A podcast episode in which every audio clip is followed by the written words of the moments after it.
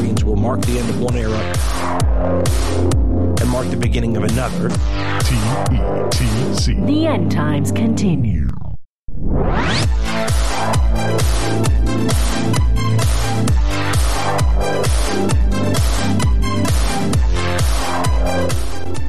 Welcome, welcome, welcome. The end times continue. Recording on this, the 7th of January. Happy New Year, everybody. Uh, oh, wait, that was last episode, was our New Year episode, wasn't it? Um, Yeah, yeah. You Yes. skipped a year. Congratulations. Yes, exactly. It's a, you, you guys don't know. You've been you've been asleep for a year. You just Yeah. woken up.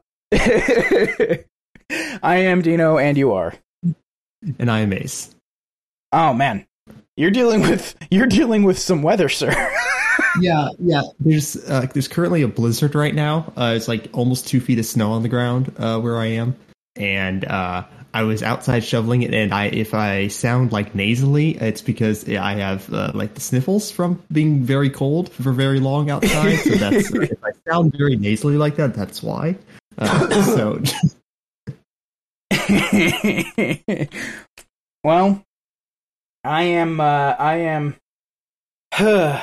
I, I was in the. I sent you a. Uh, I sent you a, a video. I was in the Photoshop mines the other night, yes, yes. trying to cut out backgrounds from some uh, pictures that Lady Jane and I had taken. We're going to be starting up the firm here pretty soon. Um, Oh, probably later this month. I'll try and get it filed with the state. So I had to. I've been building the website in the meantime, so it's ready to launch at the same time. And uh, yeah, the the uh, the backgrounds. It turns out that taking pictures in black or or dark gray suits on a black background with brown hair Yeah. and dramatic lighting, it looks really really good. But then when you go to try and take the background out, it makes that really really hard. Yeah, it's like yeah, the, like the algorithm that does that, all that in the behind the scenes, it just breaks. Like it doesn't know what to do. So Oh, it's, it's like, terrible. uh, I had to. Well, the thing is, too, I'm not. I'm not a particularly good photo editor, so I had to. What I did was, this is the trick I was using. I was basically mm-hmm. cranking the levels on the image in order to basically blow more out. contrast. Yes. Oh, Well, not just no, Okay. not the contrast because if too too much contrast would like make our hair blend in with the background. We have brown Oh, hair, right? Okay. so No, no, I just meant to give it more contrast, not not the actual setting, but just to like differentiate your the foreground from the background. Yes, and and because the background was darker than pretty much anything we were wearing or doing, it was the the the uh the uh Photoshop's stupid algorithm for selecting figures, Mhm. which sucks by the way, was um able to get that stuff a little better and then I was able to go in in quick mask mode and clean up the masks and do stuff like that. So it was it was doable, but it was a pain. no, you said you're doing this in Photoshop, right? yes. I for an experiment after the show, you should try putting that same photo into removebackgrounds.com, which is something I have used in the past. And just see if it does better? Good. Just see if it does better. Yeah. Because I'm really curious. because it's I would, it'd be really funny if Photoshop's what, uh, algorithm for that was much worse than like free competitors. Oh, Like, yeah. Just I might do that. I might do that. And here's the thing. Yeah. If it works better, I could just bring that back into Photoshop, line it up, Yeah. and then select and then remove. yeah. It would be like I could still export it in I could still export it at the Oh, yeah. sort of resolution it needs to be and all that other stuff Mhm. without having to mess. Yeah, that actually that's a that's a good idea. I should try that and see if it does better. I just think it'd be funny if it was better than it would be hilarious. yeah. Um. Anyway, yeah, I was doing that. The website's almost done. It's almost ready to launch. Um, Oh yeah. That's awesome. but we can't launch it yet because the firm doesn't exist yet. um, but once it does, I can launch the website. And what what I didn't realize, I thought you had to send the website uh before you were able to go public with it. You have to send it to the bar so that the bar can look at it and make sure that you're not, you know, being misleading in your advertising and stuff like that. Because it's considered advertising material, and there's a lot of rules around that. Turns out you can send it at the same time that it goes live. So Oh, okay. yeah, so like you can just you can just hit the publish button and then also send it to the bar at the exact same time, Hmm, okay. which is really good. It also turns out that most Yeah, of the rules are concerned primarily with the homepage. So, Hmm. But I was going through and I was reading those rules very closely the other day because I don't I really don't want to run afoul of the Oh yeah. of the Texas bar. But then I was looking at other attorneys' websites that I know, and I'm like, well, hold on a second. That right there that you're doing is against the rules. And these websites are built not by the attorney themselves, but by a service that builds websites for lawyers. And I was like, the rules specifically say you can't do this thing right here that you're doing. But anyway, I guess- just let 'em- yeah, they give 'em a pass. It's like, Yeah. all right, well, maybe I'm just too concerned about it. Um, uh, yeah. nobody actually gives that much of a shit, and I'm over here like it's got to be right.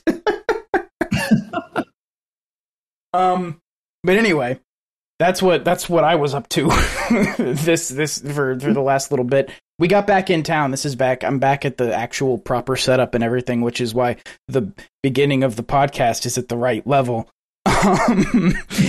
and not super quiet. I hope. I always put in a note when I'm recording on the on the road I always put in a note that the uh, intro is is pretty quiet Oh yeah, I saw that. Yeah.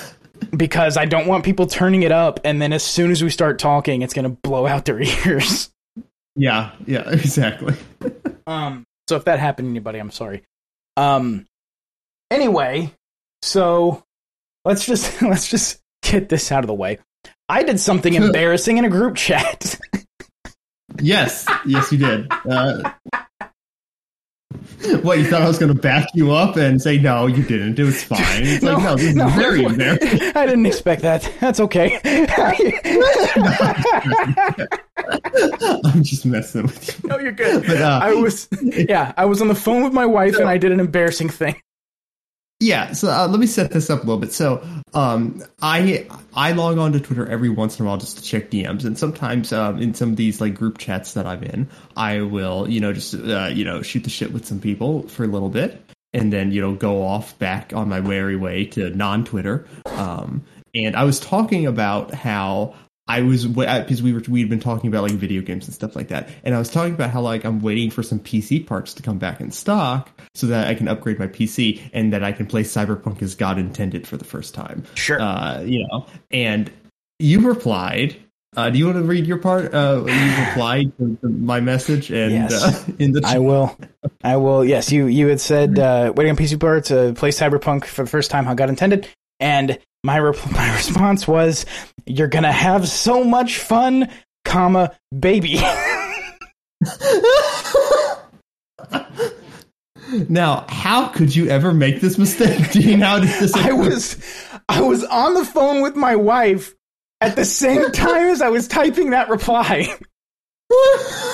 and I was telling my wife at the exact same time, that sounds good, baby. and so I accidentally typed where I meant to say man, you're going to have so much fun, man. That's what I meant to say. Mhm. I Yeah, yeah. accidentally called you baby in a group And chat full have- of men. yeah. And now I have the screenshot forever. I can do so many terrible things with this. you know what I might do? I might take that screenshot because I think I still have the screenshot from the DM where you posted a, a, a tweet and said, I'm going to come. Oh, yeah, oh, yeah, yeah, yeah. Put that as the yeah the response. But that is the- Yes. I think I might do Yeah. that. That could be fun. Oh. anyway, yeah, I did that in a group chat full of men. Yeah. So that was just that was we'll call it a learning experience. Don't fucking you know what's funny? Not. I don't think a single person questioned it before you pointed it out. I don't think so either. Nobody mentioned They're it. just like, "Oh yeah, that's normal." Yeah, of course, Steve. Of course, you would say that. I expected immediately pe- the, the chat to just fill up with what the fuck? Like, I just expected that, and nobody mentioned it until I was freaking out. Yeah, I feel like that. Yeah, I feel like that says something that they're like, "Oh, of course, yeah, yeah." they clearly have suspicions about our relationship. We just confirm them. Yeah, right. Uh, God, that was the and and the honestly one of the funnier parts about it is that immediately my wife starts making fun of me. I posted a tweet about Monster Hunter World not long after that, and she replied to my Monster Hunter World tweet and said, "You're gonna have so much fun, baby." oh. So that happened. That that's something that I did. These are these are things I do this kind of shit not often, but when I do it, it's like herk. Ugh. It's one of those things that if it were in more mixed company, if it weren't in a group chat with like people who we're friendly with and mm-hmm. cool and, and all that stuff, if it weren't in that group chat, if it were more mixed company, it's one of those things that would like keep me up at night. The idea Oh, that no. like I accidentally did this in a in mixed company with people who don't understand what happened. Yeah. It's one of those things that would occur to me five years down the road. It would occur to me that I Uh, did yeah. that, and I'd be thinking about it, laying there in bed, like, why the fuck did I do that? Yeah. Uh, Ugh. And then I tweeted about it, which was kind of fun. I was just like, "Hey, don't."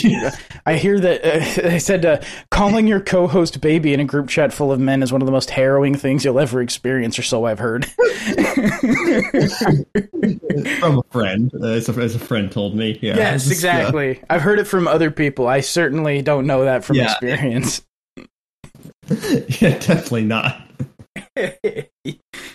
um, but I wasn't the only one embarrassing myself over the last week. No, no, not at all. There's been a lot of that going on, going around, including Oh, yes.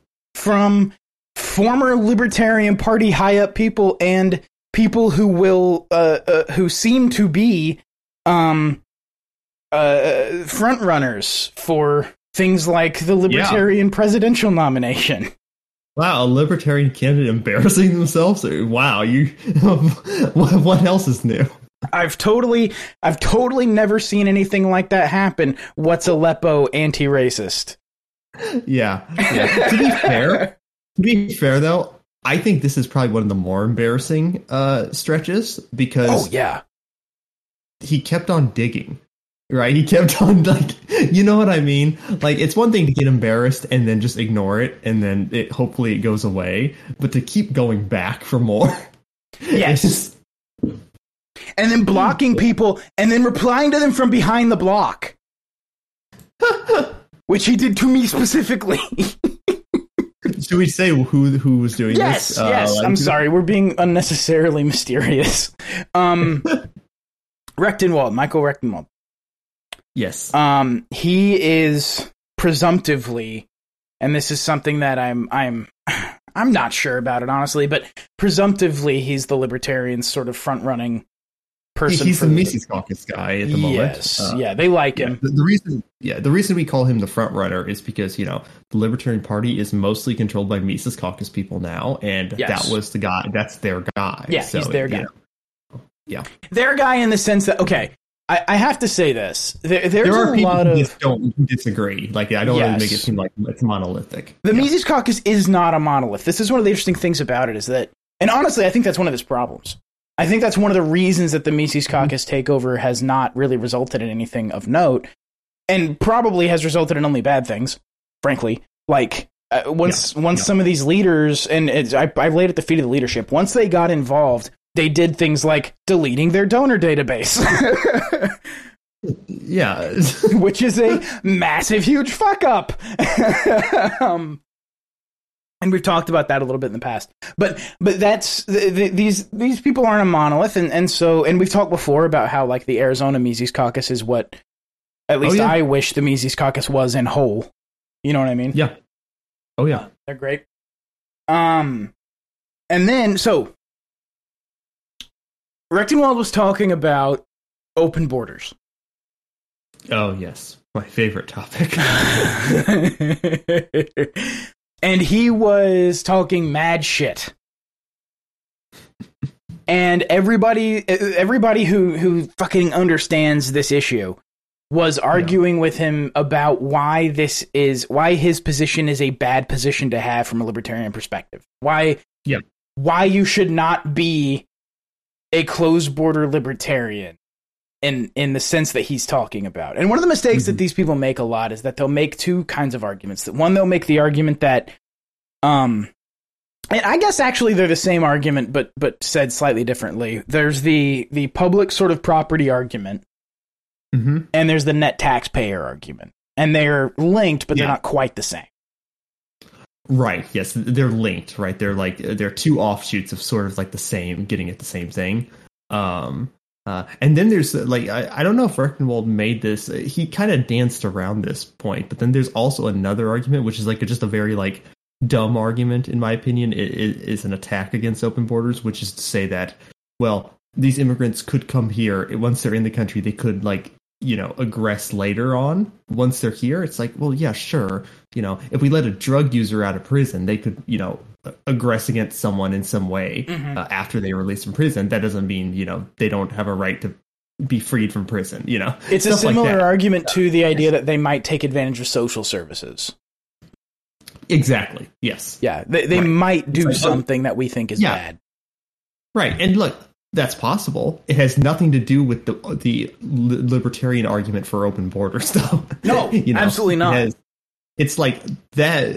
Like that's. See, here's the thing about like the bordertarian thing, right? Is that uh, so much of what I see as the like the closed border uh, libertarian argument is that they try to bundle up two different arguments or two or, or more, two or more different arguments, and try to con- almost muddy the waters to the point where they look like the same one, right? So on, on the topic of open borders, when I say open borders, all I mean is that the state does not have the right or should not have the right to or legal should not have the legal right to interfere with the people crossing over the state's line. That's all I that's the only that's as far as I will go in the argument. I will not say anything about you know whether uh you, you know obviously he's a libertarian i don't think they have a right to welfare but the as far as my open borders argument goes it has nothing to do with what they what happens once they cross the line right nothing whatsoever uh There's a so whole other set of circumstances for that. Yeah.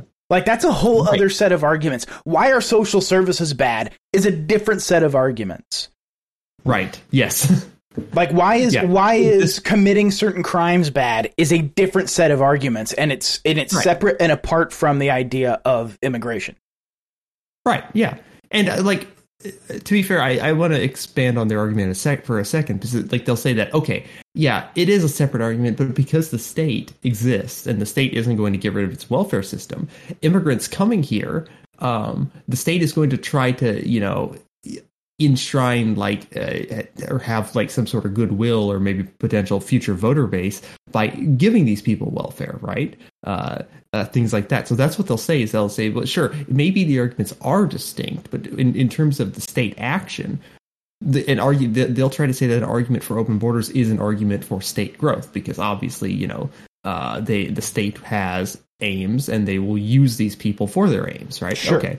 Well uh, you know, I, that may be true, and it's and it also it can be, be simultaneously true that if that's the case, it will put more strain on the taxpayer. That is certainly true.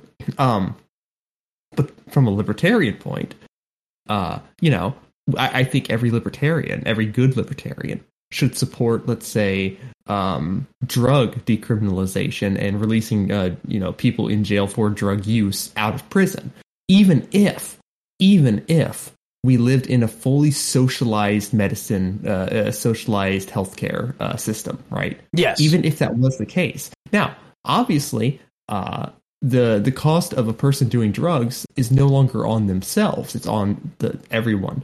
But just because that would be the case does not mean it is it is justified to steal people's drugs away from them or lock them in a cage for drug use. Uh, you know, as a libertarian, that would be a no-no, even if it means that you know uh, uh, the state is going to you know harm the taxpayers by socializing costs, which is unfortunate. I'm not. That's horrible, obviously, but it's that itself is not an argument to say, well, I guess we can take away people's fast food and their drugs and whatever, and you know, herder. I'm making the libertarian case for you know prohibition. you know, Right. it's just stupid. It is. And and worse than that too, this is something that all that argumentation is correct, okay? But I think there's a Mhm. there's a different issue underlying it, and that is that a lot of these people straight up don't fucking understand immigration as Oh yes. just just generally like this was Right. this was something that happened the other day. We didn't really talk about it but i'm this is an opportunity to bring it up. Disclose.tv posted on the on the 27th of december. There were some new uh, demographic numbers that came out. And this this was with regard to texas in particular. Um latinos this is the post. Just in latinos now outnumber non-hispanic whites in the us state of texas census data shows. And we have here different categories. Latino, white, non Latino, which is different from, and this is one of the confusion, this is some of the confusion people have is the the difference between the white number, quote unquote white number, which includes Hispanic whites, and Mhm. um the the white number that's the white non-Hispanic number. Okay? Those are two different numbers. Yeah. And then okay, and then we also have black, Asian, two or more races, yada yada yada. Okay. Mhm. About Texas in particular, th- I should say the numbers.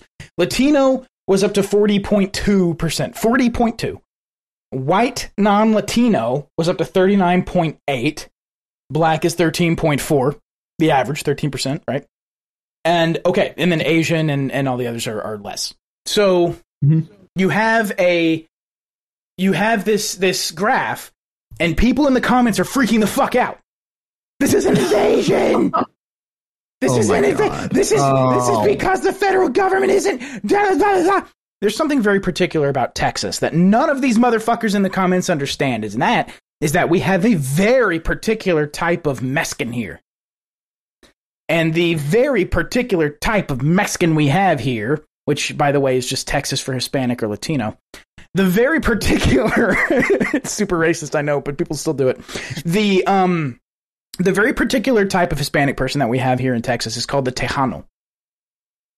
And the Tejano is a Texas is a is a is a particular thing to Texas. A lot of them are white Hispanic on the census. Some of them will just go straight Hispanic. Some of them will go straight white. Some of them will take white Hispanic, right? And and they don't really care. It doesn't really matter to them. They tend to be very conservative, very traditional. Um, they broke hard for Trump, which was confusing to the Democrats because they're like, these people are Latinos. They should be voting for Democrats. No, they're Tejanos. It's different. Um, but anyway, this number coming out of Texas, this 40.2% Latino people, right? And then white non Latino, separating the Tejanos from the white population and dropping them in with the Latinos. Um, first of all, the Tejanos have been about a third of the white population in Texas forever. And I mean, this is just something that has always been part of Texas. Al- always since they started counting these numbers this way, it's been part of part of Texas. This Mhm. these are people who were here when Texas was still Mexico. These are people who came here while Texas was independent from Mexico. These are people who Mhm. were Mexicans while Texas was Mexico who fought for Texas independence Uh huh. right this is this is a very particular culture and what this chart has done is separated the tejano the the the the, the tejano population out of the white population Mm. so this change where latinos are now the out now outnumber white a people categorical restructuring. Yes, and it does it does represent an increase in non-white Latino residents. That let's not mistake that, but it's an increase of like a few percent. It's not it's not an increase like like oh my I- god, there's twenty percent more than there. were. Uh, That's just not the case. Yeah, I don't know if this is a hot take uh, for many, but I, I just think that that to- this topic in general, talking about like you know people who freak out over like demographic shifts are just dorks. Yes, Uh, yeah, like- and and that's kind of the point that I'm making is that none of the people in these comments actually fucking know anything. right. like like i don't know man. Uh like my life's not you know not the most exciting thing but i just want to tell these people to get a life. Like Yes. please. Uh, you're, you're embarrassing me as a part of touch the human grass read a book. I mean this is the thing. Uh, like the, the, the, the thing about there's a there's an interesting piece if you want to understand Latinos or not Latinos Tejanos a little bit better. There's a piece in Politico about uh, Trump didn't win the Latino vote in Texas; he won the Tejano vote. Okay, and that's that that'll give a little bit of context around the Tejano and what these people are and, and what their culture kind of is. A lot of them, It's interesting about it is uh, is you get away from the border. A lot of them don't even speak Spanish anymore. There was Mhm. like there's around the border. There's a lot of Tejanos that speak Spanish, but that's kind of always been that way. Um, Mhm. as you go north, there's a lot of Tejanos who don't speak Spanish, and so you'll have people who are just like, uh, "Hey, can you can you translate this thing?" And he's just like, "Man, I, my family's been in Texas for like ever. I, I don't speak Spanish." right yeah yeah there's that yeah it's like that old classical racism where they think like the look your your your genetics like determine what language you speak or something Right. like it's like oh well you know yeah exactly, exactly. So in any case, that's kind of the point that I want to make. There is like to your point, these people don't know shit. yeah They're just yeah. complaining It- to complain. Right.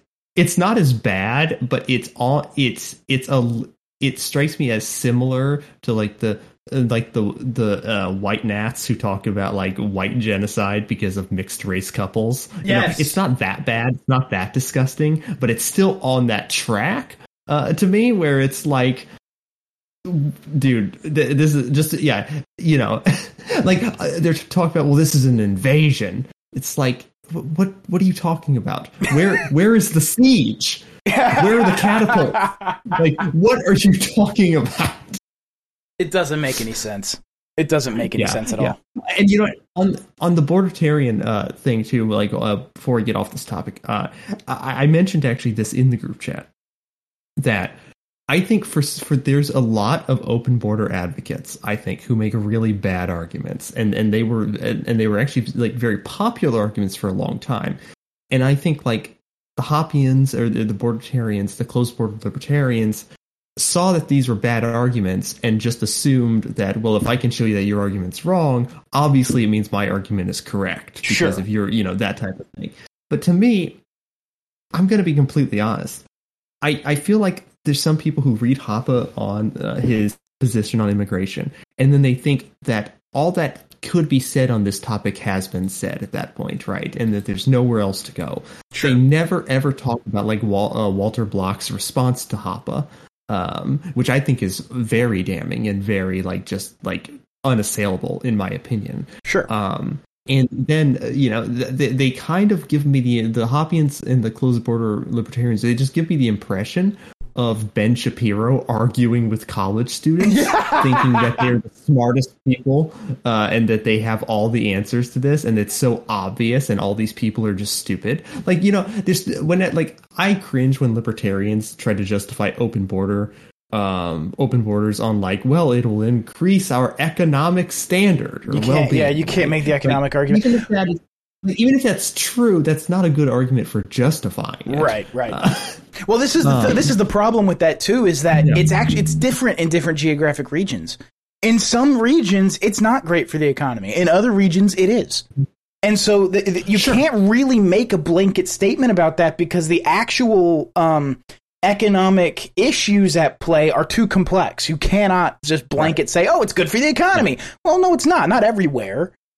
Um, Yeah, and also, but also, I, I do want to be fair here because also on the flip side, there are people who make economic arguments against the uh, these immigrants, where they'll say that, well, you know, why are they coming here? Why couldn't if they can make America so great? Why couldn't they make their own country so great? And for one, this is just dumb because I don't think you people understand how capital works. right. Uh, they're people. These people are fleeing capital uh, countries that have very li- limited capital or capital that is heavily regulated by government or right? entirely captured. And yeah, yes, exactly. And capital is a force multiplier, right? So obviously, in a more capitally intense in a in a country that's more capital intensive, um, one person's labor, the same labor. If we just made a comparison between uh, one person's labor in America and one person's labor or that same person's labor in a, in like their home country or something, even if they're let's say they're putting out the same amount of effort and they're doing the exact same thing, they're going to output more in the capital intensive country than they are in the less capital intensive country. Uh, that's just how capital works. Yes. Uh, so that that that is also a dumb argument, but but on the principle of the thing, it's like, uh, I, I know we touched on this in the past, but like the net taxpayer argument, I, I think the net It's taxpayer bad. argument and its consequences have been a disaster for the libertarian mind. Oh yes. Uh, I, I think it has done so much damage, and uh, like there's there's a certain type of there's a certain type of intuitiveness to it. I think that makes it alluring, right? Um, because they think, well, yeah, if I'm being robbed here, well, the, you know, shouldn't I, you know, be able to set the terms on, you know, what my money is going to, stuff like that. I, I can. There's an intuitive nature to it that you know it makes it very easy for people to buy into that argument. Yes. And here's But the then- thing. Here's the thing. The Yeah. answer to that, in my view, is like, like, yeah, you you should be able to click to hit a checkbox when you. If you're paying tax, if you're forced to pay taxes, you should be able to hit a checkbox and say, "I want it to be used for this, this, and this, and this." Like, like I, I think that's okay. But Oh, on the yeah, other like side what of it it, goes to. Right, right. But the, they're making the argument from the other side of it. They're making the Yes. argument that like the the ultimately what they're doing, and this is what bothered me about it so much. I know I interrupted you. I'm sorry, but but what bothered me about No, what you're fine. Rectenwald Go. was saying so much was that he kept making this net taxpayer argument, and I asked him multiple times why only the taxpayers who agree with you. Yes, right. Yeah, what if there's a taxpayer who wants to let in, uh, you know, uh, these people? Why? hire so then, then, yeah, yeah. Then do you default to democracy? Do you say, well, it's the majority of the net taxpayers? want? That's what they're doing. You know, That's what like they have to do. Democracy, the god that works. Yes, Exactly. That's what they have Yeah. to do. They have to make a democratic argument. If you're if you're operating on the basis of net taxpayer theory, you are you must make a democratic argument. Yeah, right, exactly. So it's just it's it's very funny. Um and also, you know, here's the thing, right? Is that look, with Rectenwald, Rectenwald might be good on some issues, Mhm. right? I'm not denying that. If I'm being honest, I don't think he really understands why. I don't think he has a full understanding of the net taxpayer argument and the perhaps the implications of it. Um, and I think not he's hard. just saying sit down and think about line- it for two seconds. I- it's not hard. I I think he just believes in he uh, he wants closed borders and he's trying to cherry pick whatever libertarian justification he can get used to get there. Yes. Right. So he's doing it backwards, which I think a lot of people do, to be uh, frank. Um. But but anyway. Uh. Right. And I, I asked this question of him, and I think he responded one time, but then I, I pushed him a little bit on it, and he didn't respond afterwards. Which is that okay, right? And I've used this argument before, and it's not unique to me. Um, but I, you know, let's say a child is born, and let's say the state is going to fund, use taxpayer money to fund the birth and care of children throughout their lives, right, as they grow up.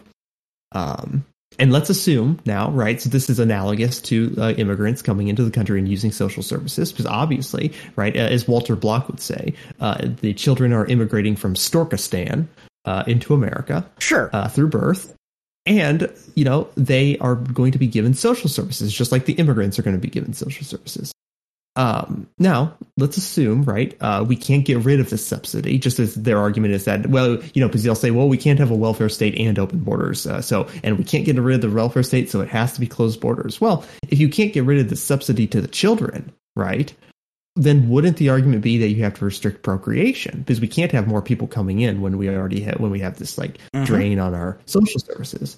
Um, now some people will say oh but see Hoppe has his Hoppe uh, accounts for this and he's he'll be like well you can invite someone in. So the parents are inviting the child in right? But that is only partially true. Because while it's true that they do have an invite by the parents you know implicitly uh, there's a the problem with that is under Hoppe's stipulation. This stipulation is much more than just invitation. Hoppe believes that to for for the immigrant to be justified into coming in, the the the in, they must be invited, and the inviter must cover all associated costs that would otherwise be socialized onto the taxpayers. that is not, and right now, the education of children is uh, socialized. Even people who do not have any children are being forced to pay for the educations of children, and those parents aren't like cutting that that, that you know uh, single that single man or woman a check for having to pay for the education of their children. So they're not covering the cost. So uh, so that argument about like the the argument against like the child, you know, the argument I use, which is the uh, the the child immigrant argument.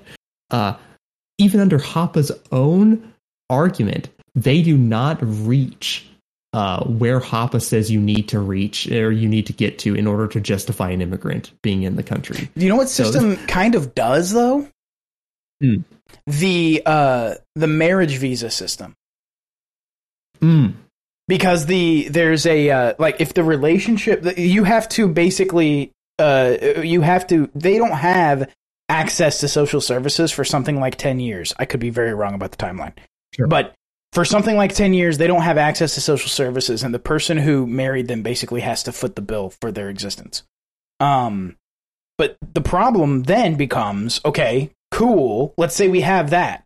And we do in some instances. What about children of the marriage? Right. What do you do with them? Because they're they're they're born here, right? They're citizens they're they are they they are uh, you know owed quote unquote everything that a citizen born here is owed. So what do you do with that? It goes to your education argument, right? Like what what do you do with that? Right. How does that fall yeah. on that line? The response I've always gotten from them is I, I think they cowered out personally. I think they chicken out of the actual conclusion and they'll just default to, well, that's a really invasive violation of natural rights to restrict procreation. And it is. They're right. It is. It absolutely is. But see, here's the thing restricting your um, movement isn't?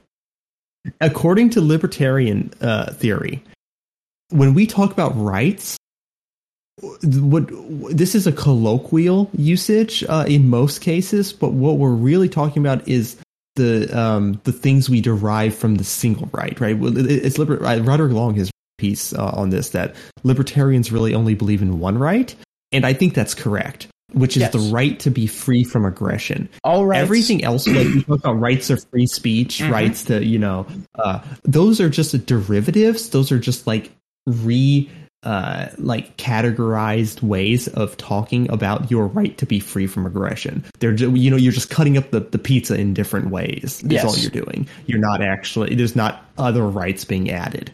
Um, well, I think I think uh, there's and, the the similar argument that that all libertarian rights derive from property rights is basically the same, saying the same thing. Yeah. The the idea yeah. that do what? Yes. No, yeah, I, I agree, but I, I think it's it's important to like point out that these all like even what when we're talking about property rights, that is also derived from the right not yes, to be right. aggressed against. Yeah. So you, you know, but, but I yes, what you're saying is very important. But I um, but the reason I make that point is that from a libertarian point of view, restricting procreation is a rights violation for the same reason restricting someone's movement uh, into unknown spaces is a rights violation. Exactly. They're rights violations for the exact same reason. Yes. Um, His arg- their argument so, though right. is that these spaces yeah, are not unowned. Yes, that is correct. I, I, yes, yes. Um, so uh, this is something you know. Uh, I, I, don't want to turn this whole episode into an immigration episode, but that is a very important point um, because yes. th- their entire argument kind of hinges on this. Um, and you know, because they recognize the they recognize at bottom. Yeah. Just to, to illustrate, they mm-hmm. rec- or to contextualize, they they recognize at bottom that you cannot have a right to control a thing you don't own.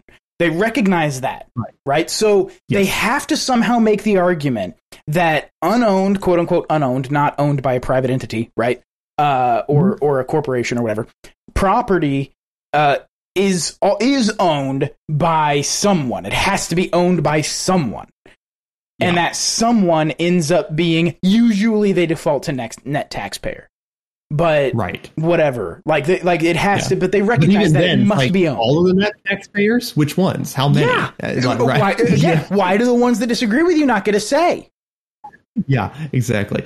And you know, this is a, another thing uh, that I was talking before. How sometimes they try to like uh, just like take two different sets of things and muddy the waters to make them look like the same thing. They do this too with um, uh, pu- what they call what what we call as public property, right? Yes. Um, now, as libertarians, we don't believe in public property, uh, like state public property. Um, and but but the problem with this is that uh, if I say, for example, if I make the case that there are some things we regard as public property that have actually been homesteaded, or maybe they were stolen from an original owner and they are not actually public property; they're actually private property of, of someone, right? Okay, um, that's very that's very plausible. That like there, there's nothing wrong with that argument. The problem is that you can't just assume from that that because some of these places that are considered public property are actually owned by by a person and that person who owns it has the rights to dictate you know who travels or who uses the property in what way uh, that doesn't mean that all public property has an owner right. like you can't just assume that you can't just get there from some people some individuals in america may uh, legitimately own in a moral sense some what we call public property. You can't get from that to well, therefore, uh, private, you know, uh, public property uh, is owned. Uh, and, and also, I, I want to be clear here, and, and this, because I, I know this is getting in the weeds, but this is very, very important to dismantle the net taxpayer argument. The transfer of funds, money transferring from one pocket to another, cannot generate a title that previously did not exist. Right. when i pay for something right i can i can use money as a medium to transfer title of something i own to another person right? That's we, this happens all the time. Um, money cannot be used to to homestead to generate a title. So if something is already unowned the state like using your money to hold that area of land let's say captive does not award you title to it it logically cannot under libertarian norms You have to Um, make the argument. You have to start making more and more esoteric arguments about the idea of like the Yes. public trust and all this other stuff Right. in order to justify these things. Right. Like an easy example, right, is like it, let's say let's uh, go to feudal uh, um, uh, feudalism example. If uh, like you know the king wants to award a lord a a plot of land, but this plot of land has never been homesteaded. Let's say it's just a plot of land that is in within the king's borders, and he has uh, you know um, you know just held it captive. No one can use it, but, but it's never been homesteaded. And then the lord or the baron uh, pays him money uh, pays the king money in exchange for this land, right? Okay, he paid him money, so now the land uh, in le- in a legal sense is now to the lord or the baron or you know whoever. Um, under libertarian theory, it would be perfectly justified for a group of like uh, peasants to go homestead that land, and there's nothing that lord can do to kick them off. Right. even though he paid for it because he did not actually homestead it he just paid for land that was not homesteaded uh, so it's it's very important to distinguish uh, my money has been stolen from me and state is using it in many different ways two uh, but that doesn't give you actually a, a homestead claim just It's- because your money is being used What it's doing is it's it's applying this idea, right? Libertarian property norms are very Lockean, and they're not 100 percent Yes. Lockean, but they're very Lockean, right yes. And it's applying the anti-Lockean norm of fencing in to this Right. idea of the state. Yes. Yeah, if I just build a you know a dome around the Earth, well, I own the Earth. I own steaded areas of the Earth now because I built a dome around it. Exactly. Yeah. But that's not the, the Locke. The Lockean sort of proviso requires that that be in use, that it be like Yeah. that it actually be um, right. generating productivity for the person in some A way. way we can, yeah, and a way we know this from libertarianism is that um, libertarian property rights give you the right to exclude people from the property, right? Yes. But because you can only you only get the right to exclude people once you have homesteaded something, that logically implies that you cannot use exclusion as a means of homestead. So you see how that works? Mhm. Like Yeah. you lo- that logically doesn't work. Uh, you have to first homestead, and then you get the right to exclude. Ex- exclusion itself cannot be the basis for homesteading. That's exactly right. And so simply simply saying I own that now isn't enough. Right. Yes. Even building a fence around it and saying I own it Right. not enough. Or drawing a line on a map and saying I own everything inside this. Right. Exactly. Yeah. Yeah. right. Yeah, and, and so they make uh, just like that though. In order to justify these things, the arguments get increasingly esoteric, and they start if talking about things true- that broadly they don't understand. Concepts like the public Yes. trust, right? Okay, well, if you have a public trust, then that means there's a trustee, and that trustee then is normatively, at least, required to meet certain uh, certain benchmarks for their behavior with the Mhm. with what they hold in trust for another person. And so you then have to make the argument of everything that they're doing is in line with the uh, the the role of the trustee, Right. and that's simply not the case when you're dealing with the state. Yeah, and and also you know, this, and I, I criticize Rothbard for this too because he made a similar case, but Hoppe also makes this case too, which is that um you know the state uh, is like it's it's a you know in the same way right? So like we can think of like someone who takes someone prisoner. And uh, from a normative sense they should obviously release the you know if i just like kidnap you off the street Dean, and i put you in my uh, in my uh, cell in my basement or something um I should obviously release you, but until I release you, I am a, I have a moral obligation to act as a steward uh, to like make sure you're fed and you know Yes. things like that, right? Um, This is the this is the then- underpinning theory, by the way, behind the idea that police don't have any responsibility for your safety until you are in custody. Right. Yes. So, um, Hoppe, you know, and, and some other libertarians will make the argument that, well, because the state has these things captive, they have an obligation to treat the the public property as if it was private property, as if it was like owned by a person. Now, the problem with this is that libertarian theory doesn't say anything about how private property should be used. Yeah, it's private. You do, There's do no- what you do what you want with it. Yeah, right. Yeah. So be, once we get once we knock that out, that option out, then we begin to see that okay, if it is the case that you know, let's say let's take a majoritarian or a, de- a democratic argument. So okay, the majority of the net of net taxpayers, let's say, get to decide what goes on public property or what the rules are for it, as if it was their private property. Okay. Okay. Sure. Let, let's go here. Well, what if mo- a majority of them say, yeah, you have to get vaccinated if you want to enter this public property? Right.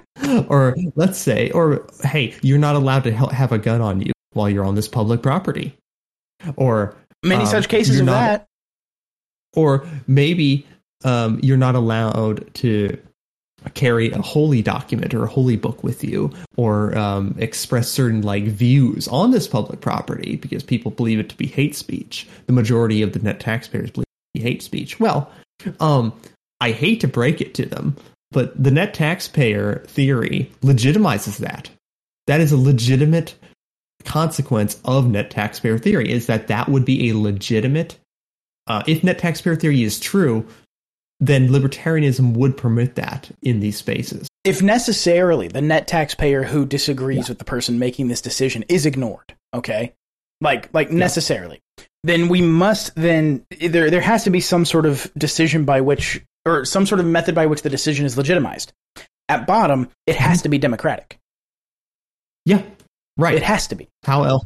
Yeah, yeah, Unless what you're doing they- is trying to you want to say legitimize the idea of a god king, then it Right. has to be democratic. right. And or they could say, well, it has to be unanimous, which you know, good luck. Yeah. Right. yeah, yeah. Yeah. That's Um, that's yes, that's that's how that works. Yeah. That works incredibly But well. it's funny.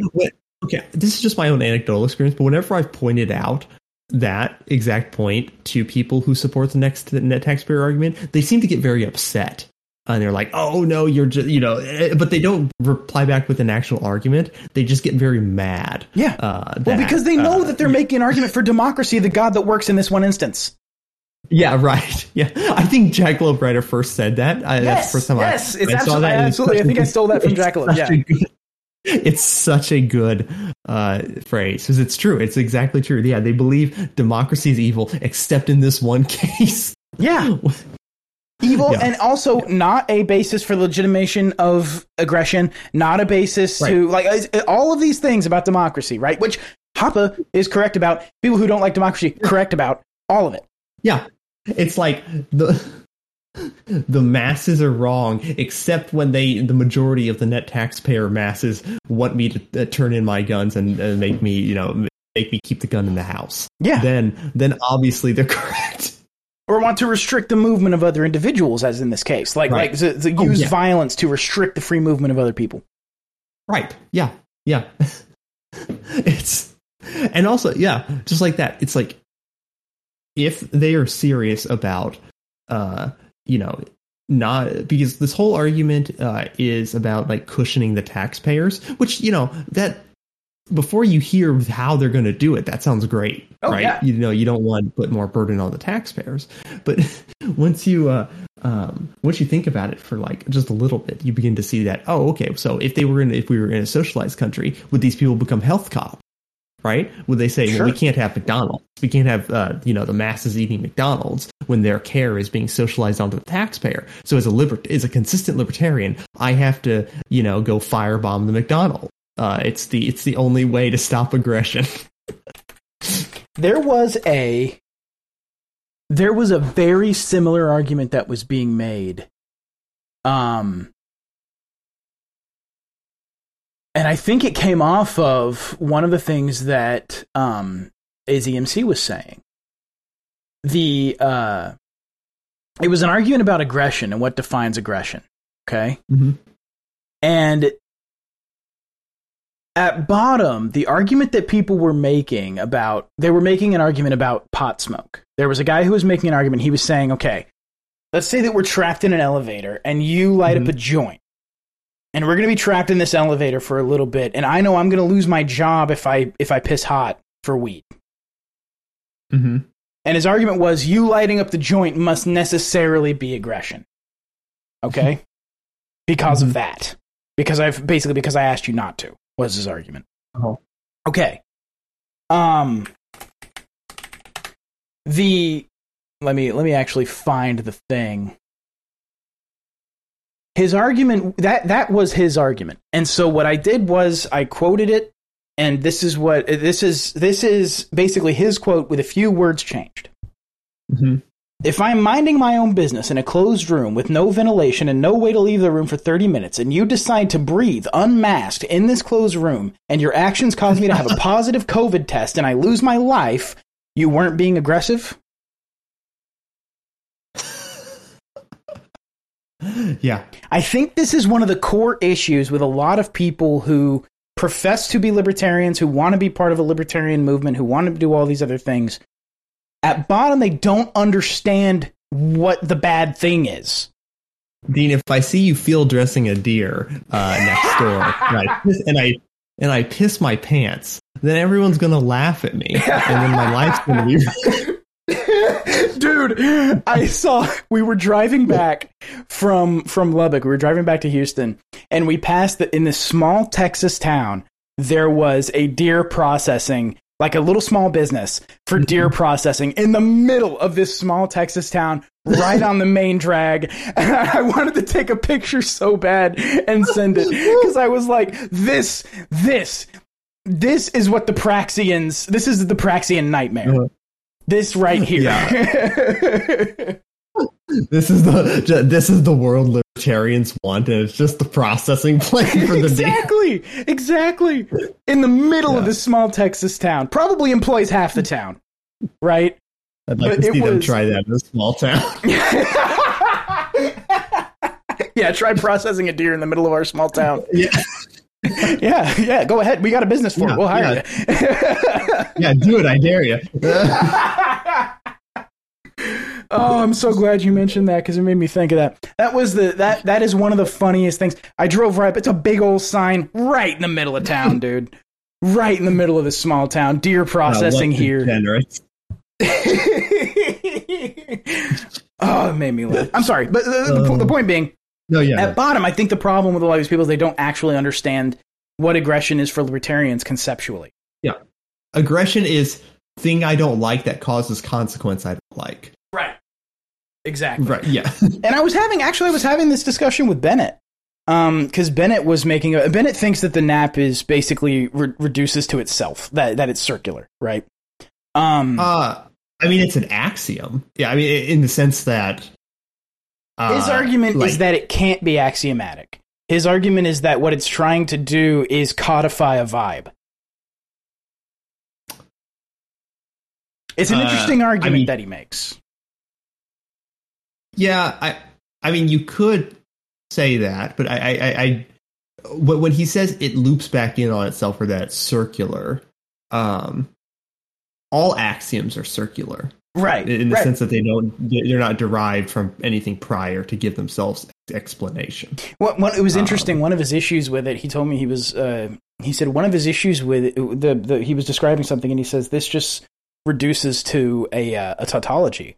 And I was like, yeah, yeah Yes, It- yes, Yeah. I mean, yeah, that uh, any any moral norm, uh, any prime moral norm, and what I mean by that is a uh, which is not you know explained by some other moral norm, is a tautology. yeah. Well, in in in in, Well, in it's, like it's not a tautology is is the kind maybe not the, the best way to word that because it's not like uh, it, it's it, it's it's primary. It's a brute. It's like a brute fact of moral reasoning, right? Every, if you're going to if you're going to propose some moral norm, eventually you're going to reach a point where you just have to assert that something is good or bad, and, and there's no explanation for it beyond it, right? Right, exactly. And this is well, this is one of the interesting things that that, for example, classical mathematics, right? It's Yeah. built on a set of assumptions about Yes. how numbers Yeah. work. And there's a name Yes. for these assumptions that I've since forgotten. But um it's built on this sort of these these axiomatic ideas that everyone just kind of has to say, okay, yeah, that's true. That's how Yes. that works. You have to ass- uh, propose an axiom, or else you can't use logic. Exactly. Because you can't You know, it's difficult once you you, once you without them. yeah once you reach sort of what what a ground truth is um Yeah. it's you can't it's hard to go farther than that Right. Right. hard in the Yeah, sense that it's yeah. practically impossible because you have to Yes. accept some base assumption Right. And I mean, like science, right? Right. The scientific method has certain presumptions that are not testable by science itself, right? Um, uh, so you kind of have to just assert those and, you know, hope they're true or assume they're true in order for the whole thing to work. Uh, exactly anyway I, it just I, I think that's one of the core problems that people have when they make mm-hmm. when they make these arguments like when they're making the net taxpayer Sure. argument or when they're making the uh, the uh, you know the the bordertarian argument or the argument about how you smoking pot too close to me is aggression. Like like I, I, the, Right. the, the problem that they're having is that they're not understanding aggression. They, they're not understanding And what I- the actual bad thing is that libertarianism is supposed to answer. I yeah, I think they're not quite understanding what aggression is, and I, I think that they're um, strong consequentialists. Um, I think many of these. people. Oh, yes, yes. Uh, I I think that you know so many times that I see someone like say, "Well, I used to be a libertarian." It's always when they discover that there was something in libertarianism that led to an outcome they didn't like, and they're like, "Well, obviously libertarianism is wrong because I don't like this outcome." yes, exactly. you know, uh, something like that. Uh, Postulates. and, you know, it, I'm sorry, I was looking Yes. at postulates. In, Oh, in classical mathematics and geometry, you have these underlying postulates that everyone just kind of has to say, okay, yeah, that's true. What is a line is one of those postulates. Right. What how you define a line is one of those postulates. yeah, yep. I'm sorry, I, I, I was I was it was really no, yeah, bugging no, me that I couldn't remember that word. Yeah, no, yeah, you're good. You're good. Um, yeah, th- there's just um, uh, I, I think there's strong consequentialists, and I think for uh, I think the border argument mainly. I, I- see. Here's the thing. I maybe I'm cynical, but I think most of the people who are closed borders are closed borders for consequentialist reasons, and Mhm. they re- re- use retroactive argumentation to get there. Right? Yes. They're like, I my position is closed borders, and I'm going to try to find any way um, to like justify that.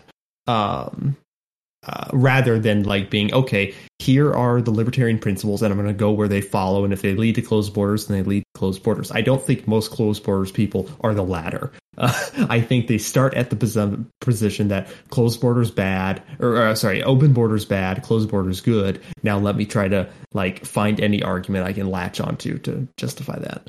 Um Yes, um, it's it's arguing it's arguing from your conclusion.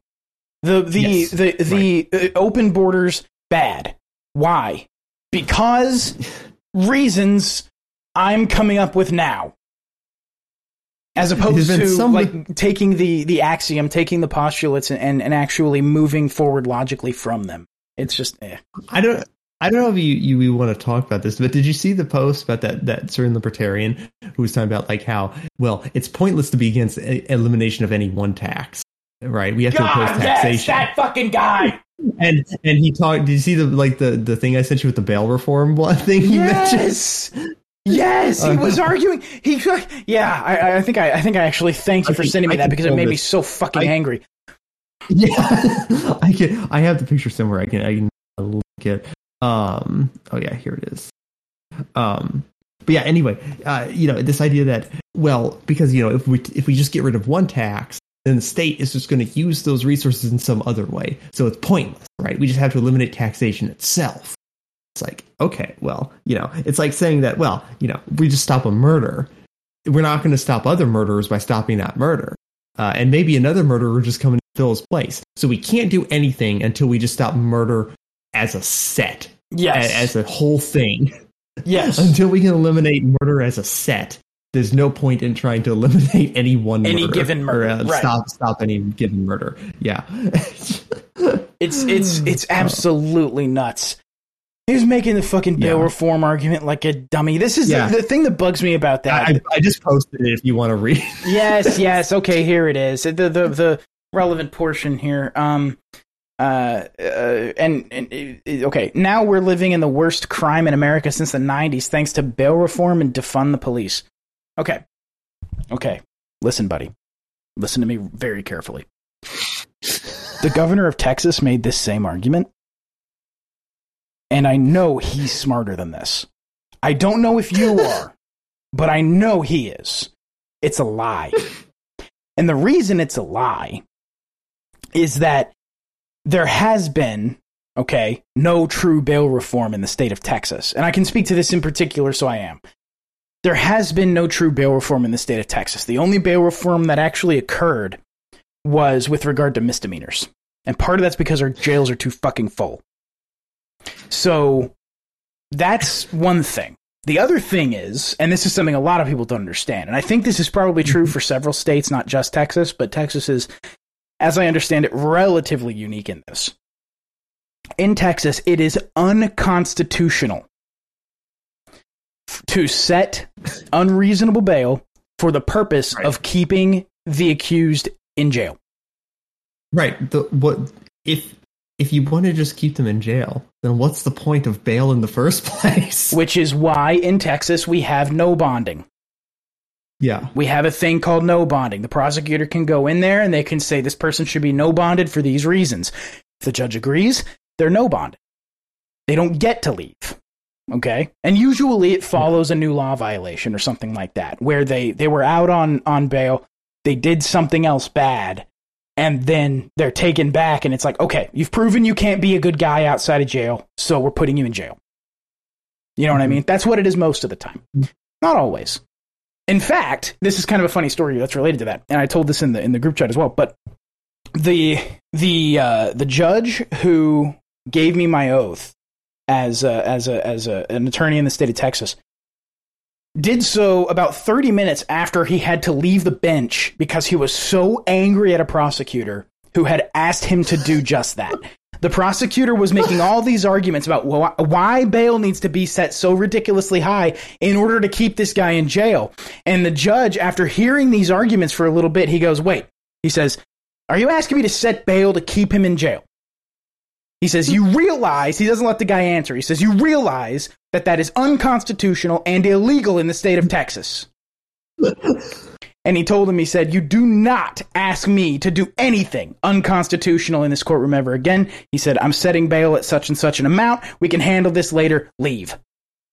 And then he got off the bench Oh, yeah. and went back to chambers. He was fucking angry.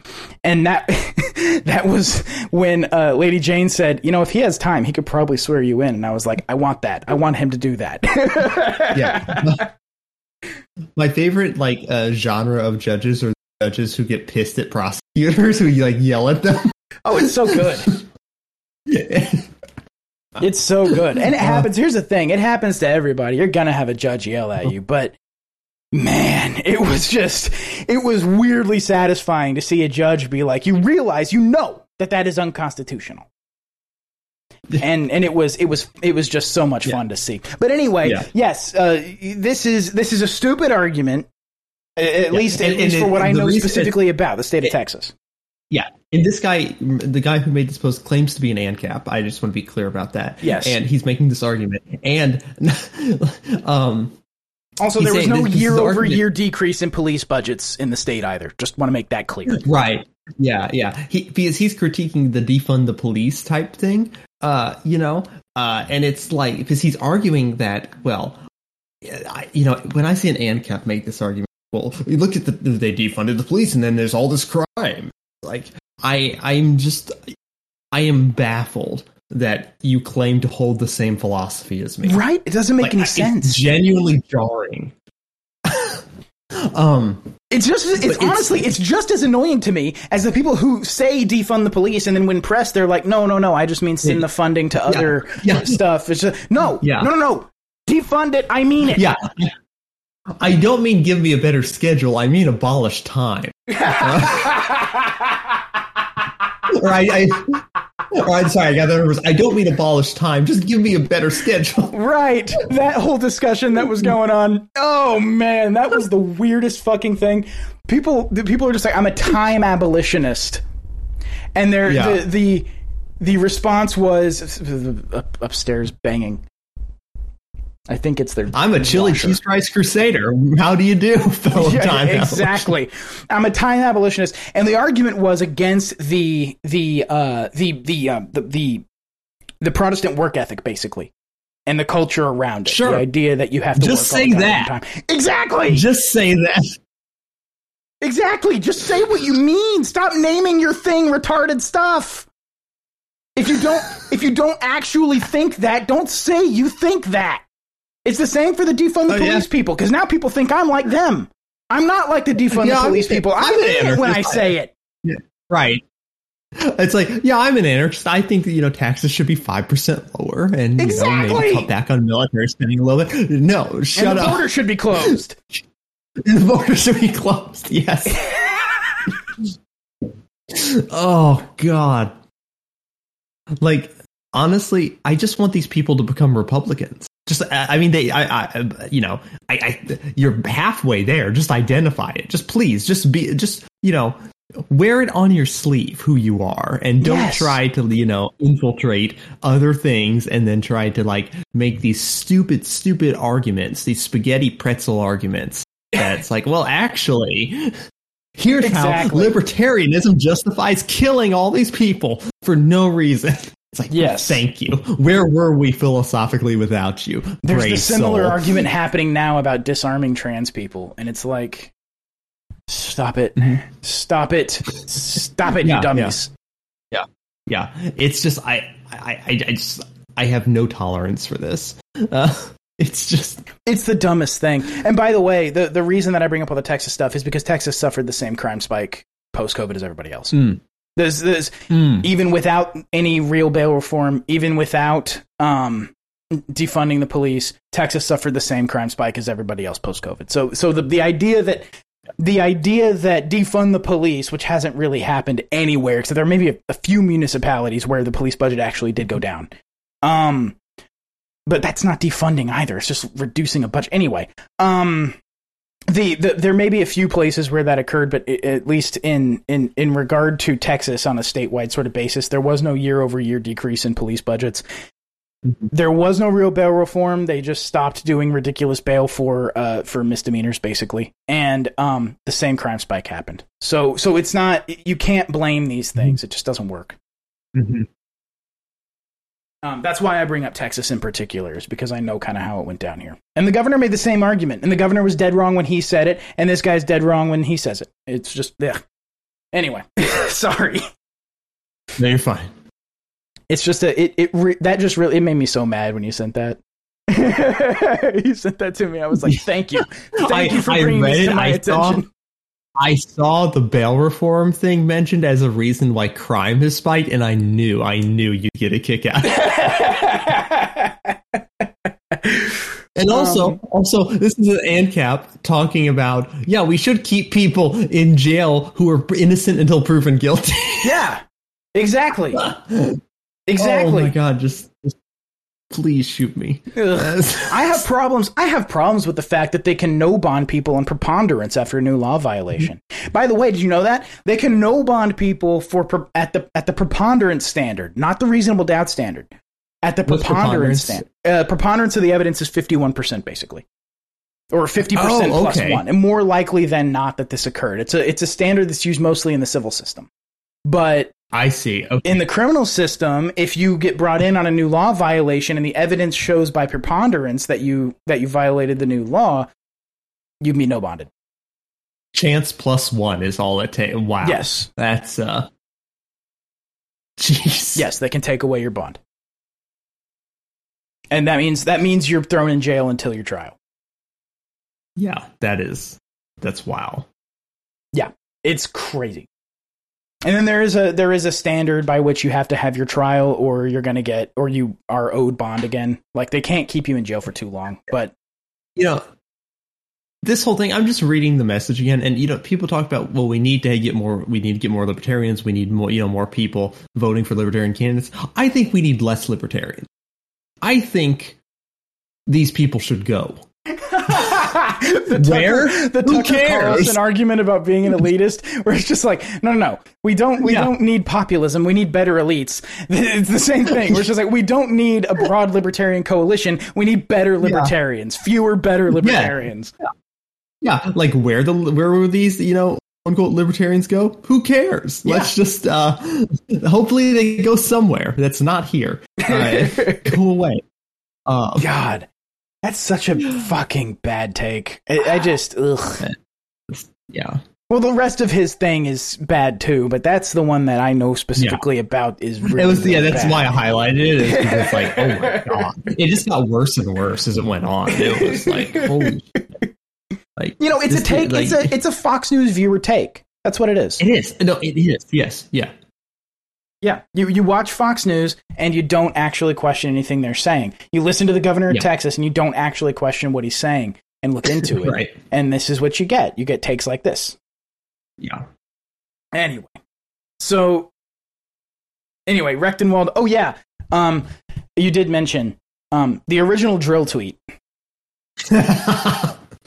yes The original drill tweet, and this was back, I believe, when Rectenwald was still a commie. Is that correct? Yeah. Uh, he claims. I look. I'm gonna be honest. I don't believe he was a Marxist. I'm gonna. I, I'm just like. I don't believe Rectenwald knew or claimed to espouse Marxist theory in and out. But that's just my in, interjection. But anyway, Sure. yeah, he claimed. This is back when he claimed to be a Marxist. Yes. Um, um, this was in 2011. Um, and the, the drill tweet it, it's famous. It's probably it's probably uh, the, or at least to me, it's the most famous drill tweet I know. yes. Uh, it's it- the, it- I'm not is, owned, yeah. in, in quote. I'm not owned. I'm not owned. I continue to insist as I shrink and transform into a corn cob. And uh, then underneath the tweet, there's been a mistake, sir. Please unblock me. And it's a screen cap of Rectenwald blocking drill. so that you know that's like retroactive lore for me because I always about the first tweet. I and now that we know who Rectenwald is, it's like that recontextualizes so Yes, much. it it's like really yeah, does. that's who that tweet was about.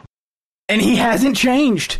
He's still not owned, No. and he's still transforming into a corn cob. Yes, slowly as time has gone on. I think I said this last time, but my rule is that if you're going to have a presidential candidate, they cannot have been owned on Twitter by Drill. Uh, like that's immediately disqualifying. This can't have happened. Uh, yeah, there cannot be a famous drill tweet about them. yes, correct. Yeah, That's probably a good rule. yeah. Speaking of this, by the way, Sarwark at the same time as as um at the same time as this is going on, Sarwark is doxing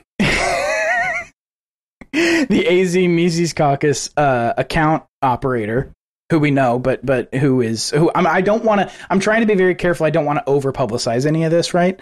Um, but but it did happen. Uh, the the Sarwark through the the Gold Wedge account, which is assumed to be his alt, right? Uh, but Sarwark got mad at him. So while this is going on, Sarwark is trying to dox him.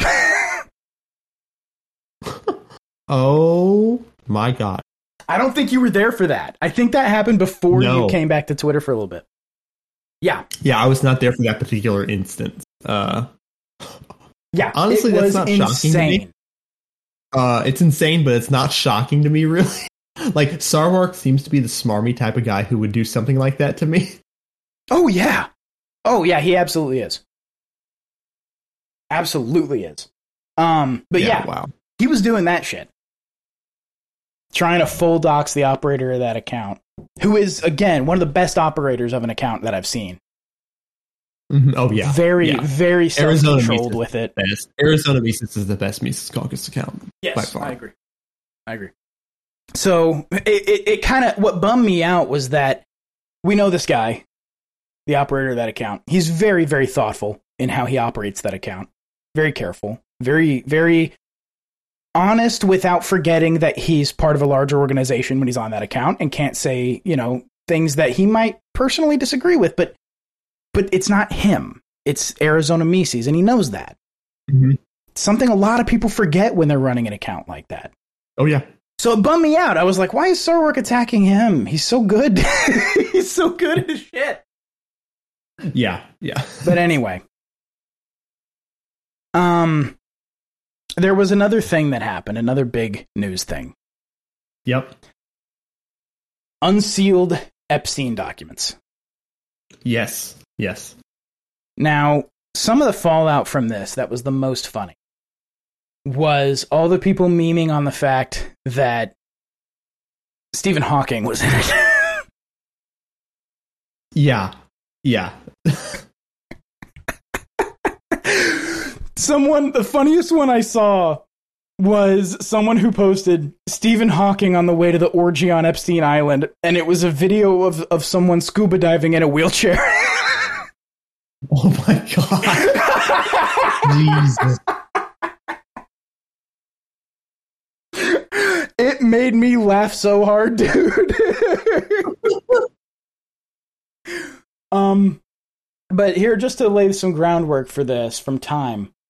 The names of acquaintances and associates of wealthy financier Jeffrey Epstein, including that of former U.S. presidents and British royalty, were released on Wednesday uh, in a set of court documents that were part of a suit against Ghislaine Maxwell in 2015.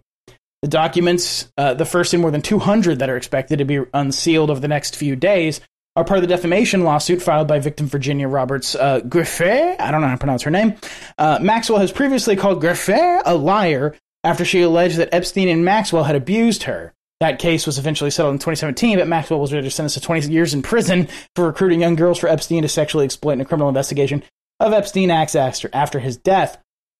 Names of figures that were previously associated with Epstein, such as Prince Andrew and former Presidents Donald Trump and Bill Clinton, were mentioned in the court documents, but there was little new information uh, outside of what was already known to the public. Some documents had previously been released into the court cases. Epstein's high profile contacts have been covered extensively in the media. What's up? There's also been a little bit of misreporting on this because I know that some people th- there were some names in the documents, but some of those names um, in the report, if you actually read it, uh, they'll say that they were not actually like on the island or anything like that, or not even Right. contacted. Like it would just be one person saying, "Hey, did you?" I think one of them was like George Lucas, and they asked, "Hey, did you ever George Lucas?" And they're like, "No," but his name is in the Just but sure. they- yeah. Yeah. D- Um, did you see the meme I just posted? Yes. Oh my god. Uh, yeah. So the the episode of The Simpsons with Stephen Hawking, where Lisa Simpson is riding in his lap on the wheelchair, and Yeah. Doomer face with 2024. Yeah. Horrible, but uh, yeah. oh, that's funny. Yeah. That's really funny. Anyway, so so that was what occurred. Those those documents came out, and it's been interesting to see some of the fallout of it. The uh, the the some of the memes are hilarious. Um, but one of the interesting things that happened as a result of this came from Dershowitz. Dershowitz, Oh, yes. yes, Dershowitz has been in the news. He is a uh, he is a very um, controversial figure, we shall say. He Yeah. yeah. and he showed up in these documents. And his response is one of the funniest things I think I've ever seen. I read this, but I haven't seen the video, so I'm very excited. to oh, it's great. Um I have here the video uh I'll probably be adjusting the volume as it begins, but but um here we go. Uh, uh you might by the way, you might uh um echo to yourself while this plays, but here we go. I'll mute. Now, the one point I do want to make is that I understand all the feminist groups and the radicals who think this is the worst thing in the world that anybody ever had any contact with Jeffrey Epstein. Where are all those radical feminists when it comes to the Hamas rapes of young Jewish girls, sexual abuse, beheadings? They are quiet. They are silent. The incredible hypocrisy of the Me Too movement. Me Too, except if you're a Jew. There you go. Wow, I what a wonderful defense. How great. this was tweeted by Keith Woods. He says uh, Dershowitz actually responded with, "But do you condemn Hamas?" The prosecutor uh, asking me, "Did you murder that man?" and then me responding, "Well, do you care about the murder process committed? Care about the murder over there? Care about the but what do you think of 9/11? yeah." yes. Oh, wow. Jeez. That is that is something. That is uh It's not a great defense. He goes on to say, like, and, and I want all the documents released because they'll show that I didn't actually have any contact with, with any of Epstein's sexual scandals. Yeah, maybe lead with that first next time. Yeah. Uh, You yeah. think that's a better idea? Maybe make that argument Yeah. Just hold on, guys. The, as the documents come out, it'll become very clear that I knew him as a financier and a donor, and not as a sex fiend. Just be aware that that yeah, I'm in the documents, but just wait for the rest of the documents to come out. I I, I, I obviously wasn't involved in any of this grody shit, right? That's the argument to make. Not, but do you condemn Hamas? It's the kid in the meme standing at the crossroads with the two castles.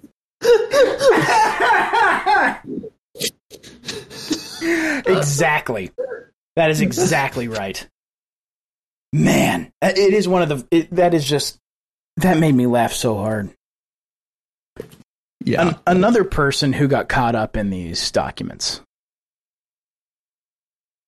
is I need to I need to open this up in this other thing here that I had. Another person who got caught up in the, in these documents was um, the wife of one of the guys who was pushing really hard for um uh for uh, Claudine Gay to be fired at Harvard. If you remember this story, oh, yes. Yes, she she actually did resign or was fired. I can't. I don't actually know what happened there, but um, she was caught up in a after. Okay, this this was after. This is uh, the, the the the social function of this is so interesting to me. After all of the Ivy League schools basically said we're not going to arrest people for saying free Palestine, um, after the Ivy League people all said that pretty much in unison, the, they people started attacking the people who run these schools. One of them was Claudine Gay, who was the president at Harvard. And Claudine Gay, people started going through her academic work, and it turns out she's a plagiarizer. Okay? That, that she plagiarized chunks of her academic material. And one of the guys who was pushing this, um, who was pushing for her to be fired, was Bill Ackman. Okay? Bill Ackman is married to a woman who works at MIT named Neri Oxman. Neri Oxman, people started looking into other people, right? Like this is this is basically um, f- trying to find accusations of plagiarism to throw at people who are accusing people of plagiarism. I'm personally cool with it. I hate that plagiarism is such a big thing in academia, especially as someone who has to sort, who has to cite everything, right? if you're Yeah. if you're turning in a document to the court, you have to have your citations. You can't just Dude, say Citations are always the worst part of any paper. Oh, like, Oh, God. or it's the worst. It's such a pain. And, and here's the thing Texas has weird citation rules for legal stuff. There's like weird pen cite rules, and we also have a strange court system. And so you have to have a, like a weird citation at the end of a case for whether or not the case was taken to the Supreme Court and how they Yeah. did or didn't take it. Because there's a way that the Supreme Court cannot take a case and say, uh, but we like the ruling, so the ruling is now law, but we're just not going to take it up and basically reiterate it. Yeah. Um, and, and that's a different kind of citation. It's a pain. It is a huge pain.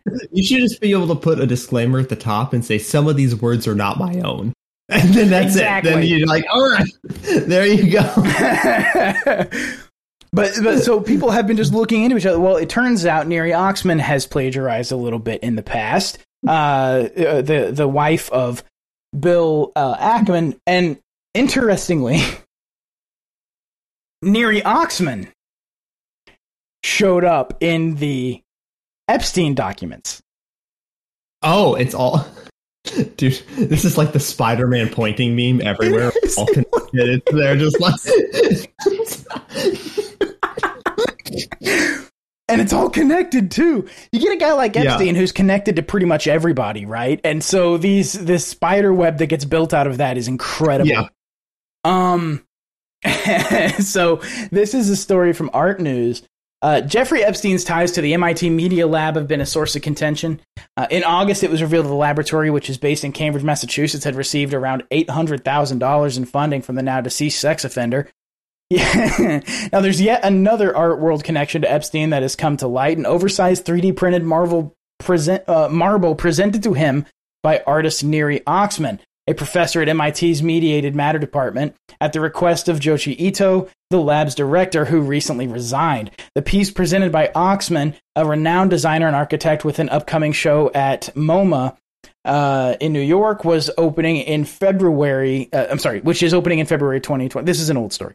Um, after it was given to Epstein in 2017 after he donated $125,000 to her design lab at MIT. Mm. Man, what a what a like you know series of events. Like the you think the first thing that's going to be a big whammy is uh, you, you know people finding out that you also plagiarized, and then you're also linked to the Epstein documents. You- It is it is so funny to me. Well, remember the first thing that, that that we talked about with the Claudine Gay story was how much of the news on the on the internet's written by AI that's so focused on Uh-huh. SEO they were calling her Claudine homosexual. Can we talk for a second about how SEOs have destroyed search engines? Uh, I fucking hate it, dude. I this is the worst it's ever been. Like I, I I'm not so joking. bad. I don't know if other people I don't know if other people have had the same experience. I will search for something and I'll not find the result, and that never used to be the case. I could search for things like two years ago online, and you know maybe I'd have to scroll like down four four posts or something like that to find what I really wanted, but I could be on the first page, right? Right. Not anymore. no, it's not terrible. anymore. You can't. do- And and one of the things that brought it into such sharp focus was when a lot of Reddit was shut down, and Uh-huh. uh, everybody kind of realized, holy shit, I use Google to get to Reddit. Yeah. I use Google as a method by which I can surface Reddit threads that will actually answer my question. Yes. Yeah. That was that was such a huge thing for a lot of people. I didn't realize how much I did it until most of Reddit was shut down. Yeah. I, I, it I- almost it feels was- like it's, and you know this maybe this is um uh, this has always been here to some extent but it feels like whenever i search something in the search engine now it feels like it's an ad it, it is only designed for advertisers it's like here oh it, it's like finds a keyword in in your search and then it's like oh we can sell this person something Yes. or, or this it, it'll relate like down like it's like oh this seems like this thing so i'm gonna put this up in the search result and you know uh whatever reason it's it's awful Yeah. It's really bad. I, I was I was searching stuff just today actually. I was trying to search around for some stuff on Google, couldn't fucking find it. There's stuff that I know exists, dude. There's stuff that Yeah. I know exists that I remember reading 2 or 3 years ago. I know it's real. I read it. And I go and I look and I'm trying to search for I can remember parts of the headline distinctly and and so I'm looking for those terms and stuff. Can't fucking find it. Can't find it. It's the it, it, it sucks, dude. The search engines are terrible, and it is it is a lot of SEO that's ruined it. mm-hmm. SEO's ruined website design too.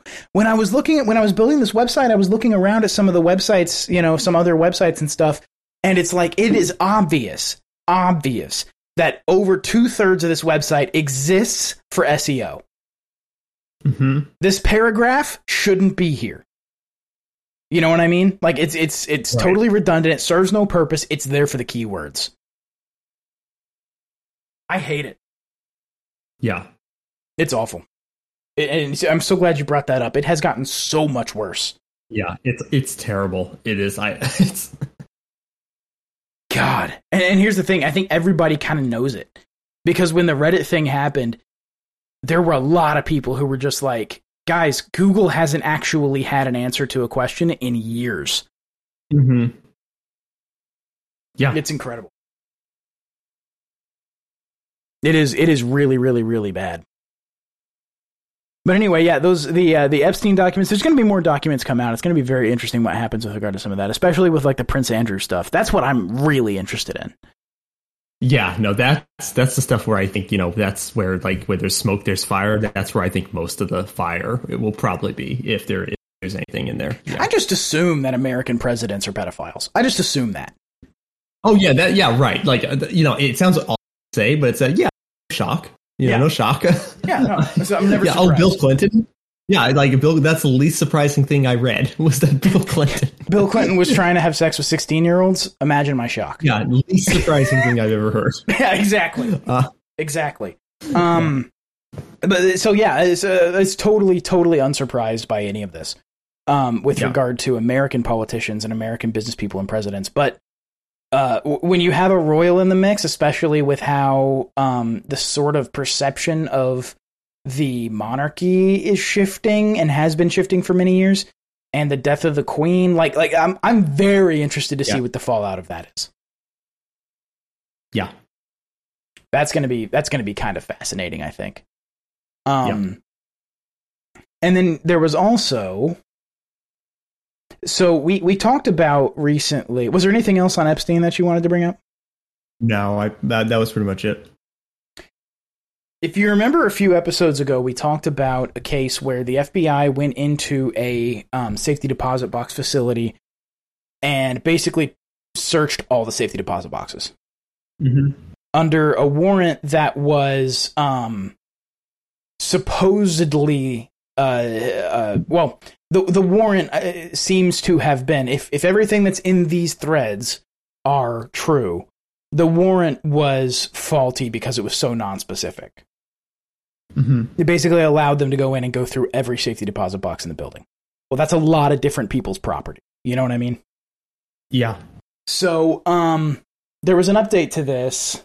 Uh, at Free Range Lawyer says still no decision, but it's been a big month in other ways. The government has gotten up to something interesting, or has gotten up to some interesting hijinks. I'll explain. Um, he continues in a, in a later tweet. I should go without saying the FBI and DOJ typically don't like being compared to King George. Oh, I should say, he says, uh, Oral argument was fantastic. The judges called the government's conduct egregious and outrageous. One of the judges even compared the FBI's search to the kings of to the kinds of broad general searches that sparked the Revolutionary War. And if you remember when we talked about this case before, I mentioned the idea of a general warrant that that you can just Mhm. go in and get whatever you want from a place. Um, Right. So uh, it should go without saying that the FBI and DOJ typically don't like being compared to King George. So the government does something interesting. It files one of the more pe- peculiar filings I've ever seen, which my colleague described as a motion to lose without a published opinion. The basic gist is that the government now supports a court order to provide our clients the maximum remedy available. The government doesn't actually admit that it violated the Fourth Amendment, but it says we should win. Maybe this sounds great. Winning is good, but there's a hitch. Obviously, we want to get a remedy for our clients. We want a court to order the FBI to destroy records generated during its illegal search. But we also want a decision that will stop the FBI from doing this again. That's how Right. constitutional litigation works. When a court finds the government violated the Constitution, that becomes a precedent that binds the government going forward. The government's motion is effectively trying to short circuit that process by agreeing that our client should win. It's hoping to avoid a decision that will bind its conduct in the future. Wow, that is scummy. That is, I Isn't mean, it? that, that's part and parcel for him, but you know, that is holy shit. Fascinating, right? Now, I'm Yeah. taking what he's saying at his word. I haven't pulled the documents myself to read them. I Mhm. probably will, but I haven't done that yet. Um, but it's it is fascinating. It is very interesting that that it's basically just like uh, motion to lose, please, uh, and and so that way we don't have a judgment, we don't have an official opinion. Yeah. Yeah. Oh my, wow. That is. Now he goes on to say, fortunately, this isn't going to work. There's actually a Mhm. lot of case law about what happens when the government raises the white flag of surrender to avoid a bad decision. The court still decides the case. In fact, it turns out the government agreed that the plaintiff should win in some of the biggest constitutional cases of the last 20 years, and the court still decided those cases anyway. Where the government's Hmm. lawyers in this, uh, he says in a in, in a parenthetical, were the government's lawyers in this case unaware of these decisions? Perhaps. So we filed a response pointing all this out. He says, and the coup de grace. The day after Christmas, the government filed a reply. The reply is annoying in lots of ways, but it but the really important part comes at the end. I've screenshotted it. The government's reply makes explicit that what was on, uh, that which was only implicit before. Quote. The government, of course, also wants to avoid a published judicial opinion impinging on the actions or good faith motivations of law enforcement in this highly unusual case.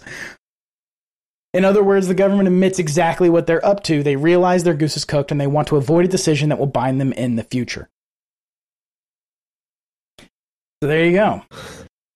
Wow, that is yeah, that is. I I was actually unaware that the state the government did that. Like they would just like try to automatically surrender so that the judgment, so there would be no like judgment going. hmm That is crazy. Yeah, because if you don't have an official opinion, you don't have any precedent. And so no one in the future can point to it and say, you were already in trouble for this. Right. Wow, Yeah. That's wild. It's very interesting, dude. This is this again okay, very interesting to me. I'm a fucking lawyer, right? But but Yeah. it's it, it's I think it's interesting just as far as the constitutional Oh, law is. process is Yeah. concerned. No, absolutely, yeah. And there was another update on a case that we talked about on this show. Uh, I asked you before we began the show if you remember the Taqueria shooter in Houston. Um, Uh, I yeah, I didn't see the video. I remember uh, hearing about it though. there was a guy who, uh, for those that don't remember, there was a guy, uh, a bald guy, just sitting in a taqueria in Houston eating his meal. Somebody came in and tried to hold up the taqueria. They were pointing guns. They were they were pointing a gun and they were they were taking people's things, right, stealing. And uh, as this guy, the gunman, w- turned around, uh, this this absolute mensch stood up and plugged him like four times. As the guy's Mhm. falling down, he's still shooting. The guy hits the ground, and uh, our our man walks up to him and plugs him uh, two or three more times Mm-hmm. as he's walking up, and then once when he's just standing above him as he's laying on the ground. Well, I remember talking about this. There, there's a there's a slight issue here, and that is that Yeah. um, if the guy wasn't dead when he fell on the ground and was immobile, Right. Uh, this is murder. yes. Right. Yeah. yeah. if he was dead when he fell on the ground and was immobile, it's misdemeanor corpse desecration. It's not a big deal. right. But if he wasn't dead when he fell on the ground and was immobile, it's a murder. Right. so this case was taken to the grand jury. Now, uh, I know we've explained this before, but the grand jury process, the way it works uh, in Texas, you have a, a you can have um, you can take this uh, indictment to a grand jury. The grand jury is a, is a large jury of people, largely retirees and people who have time to be there. A lot of former cops on a grand jury, that kind of thing. And so they are presented with the state's facts in a case. The defense has no right to show up. The defense has no right to go there and present a defense to the grand jury and try to undermine probable cause, which is Mhm. what the grand jury is there to find probable cause for the charges. They're not deciding on guilt or innocence. What they're saying is, does the state Right. have evidence enough that they can actually take it to a trial? And so they took this case to the grand jury, and the case was no billed. No billed, meaning that the uh, grand jury declined to indict. A true bill would be an indictment. Mm. So this case was no billed, which a lot of people knew it was going to be because it's clearly a good shoot. And whether the guy was dead when he hit the ground or not, first of all, is hard to prove. Secondly, who cares? and I think that's kind of how the grand jury saw it. Was at least at least that's my assumption. I don't know what information was presented to them. I don't know what what evidence the state had to give them. Um, and I don't know if there was what's called a grand jury packet from the defense, where the defense can sort of lay out what their argument is and deliver it to the prosecutor, and the prosecutor gives it to the grand jury so the defense can present some of their side. Um, but in any case, the grand jury basically said, no, we're not indicting this guy. Mm. Okay. Okay, great news, really good news, because this was a because this was a good shoot, and and Mhm. overkill in a case like this, I think, is really not a big deal. The guy took his life in his hands when he started pointing a gun at people. Mhm. You know what I mean? Mhm. So, uh, Kobe DeBose, who is a defense attorney here in Houston, tweets the following. He says, Remember when Twitter law expert, law of self defense, Andrew Branca, got everything wrong about this, told me I was wrong for saying this case would be no billed, and assured everyone this would be charged as a murder, and blocked me when I showed him up?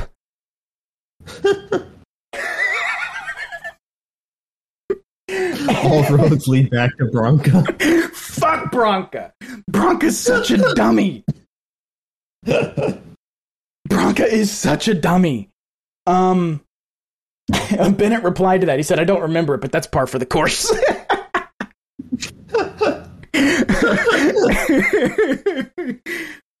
yeah, Branca Branca apparently got into it with Kobe over this case and blocked Kobe when Kobe was saying, "No, this won't be fucking indicted. Are you crazy? Are you insane?" The most they could get out of this would be a corpse desecration charge. That was something that I was saying earlier on. Was that there was not you weren't going to get a jury to to say that this is a bad shoot. It's just not going to happen. Mhm. You might get corpse desecration.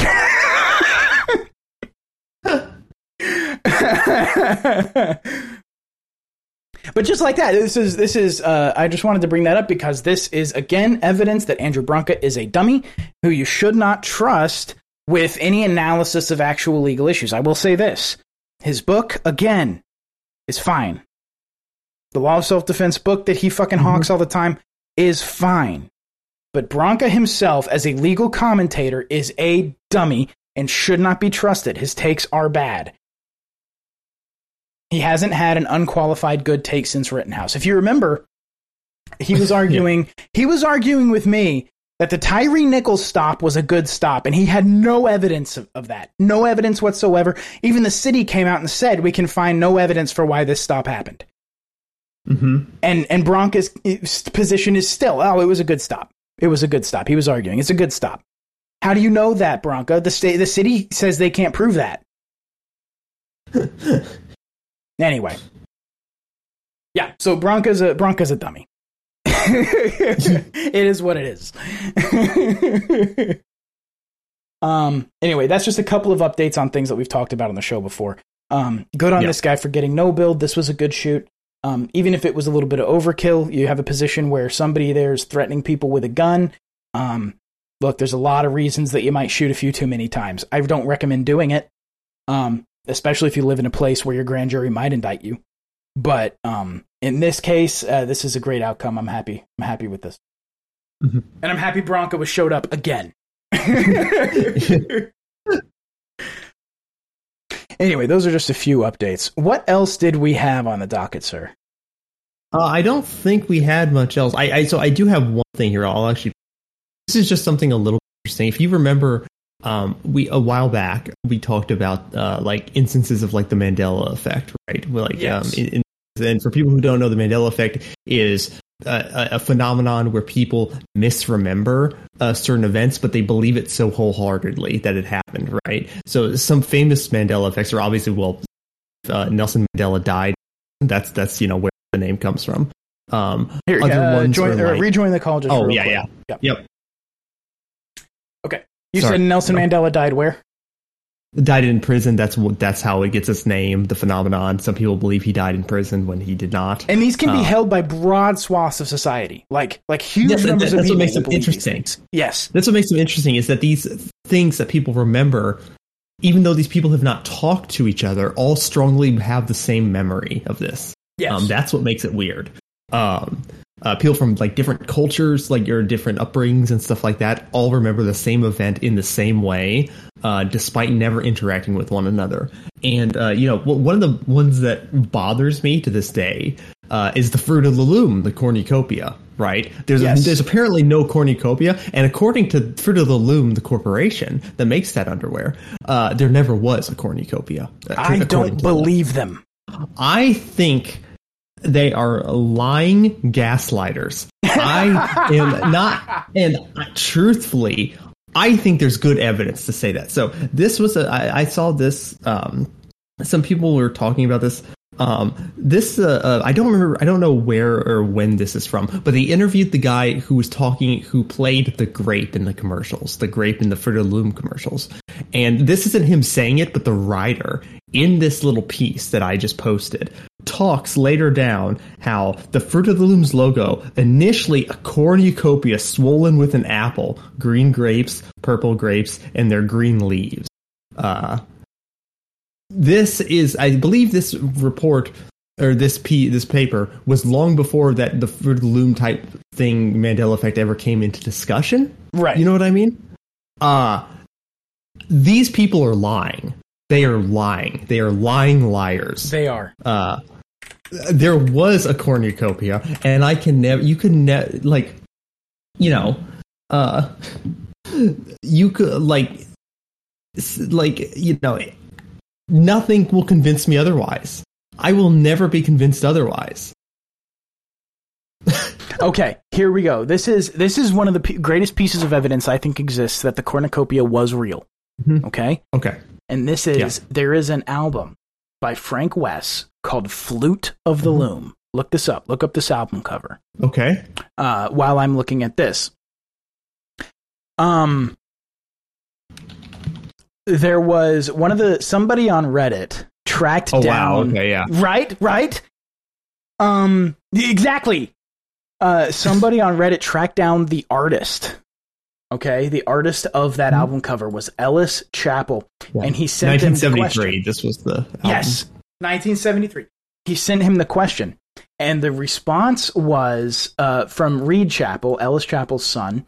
He says, uh, "I remember the cornucopia specifically, as does my dad." This is the oh, second yeah. time we've been contacted about this album cover, and Ellis and I are more than happy to answer any questions you have about it. I was a little kid when Ellis painted the Flute of the Loom cover, and I remember specifically this album being a reference to the cornucopia on Fruit of the Loom's original logo, which is where my dad says he specifically got the inspiration for the design. This is the biggest con maybe in world history. It's I don't understand why they're doing it. I don't understand why Fruit of the Loom is denying the cornucopia ever existed.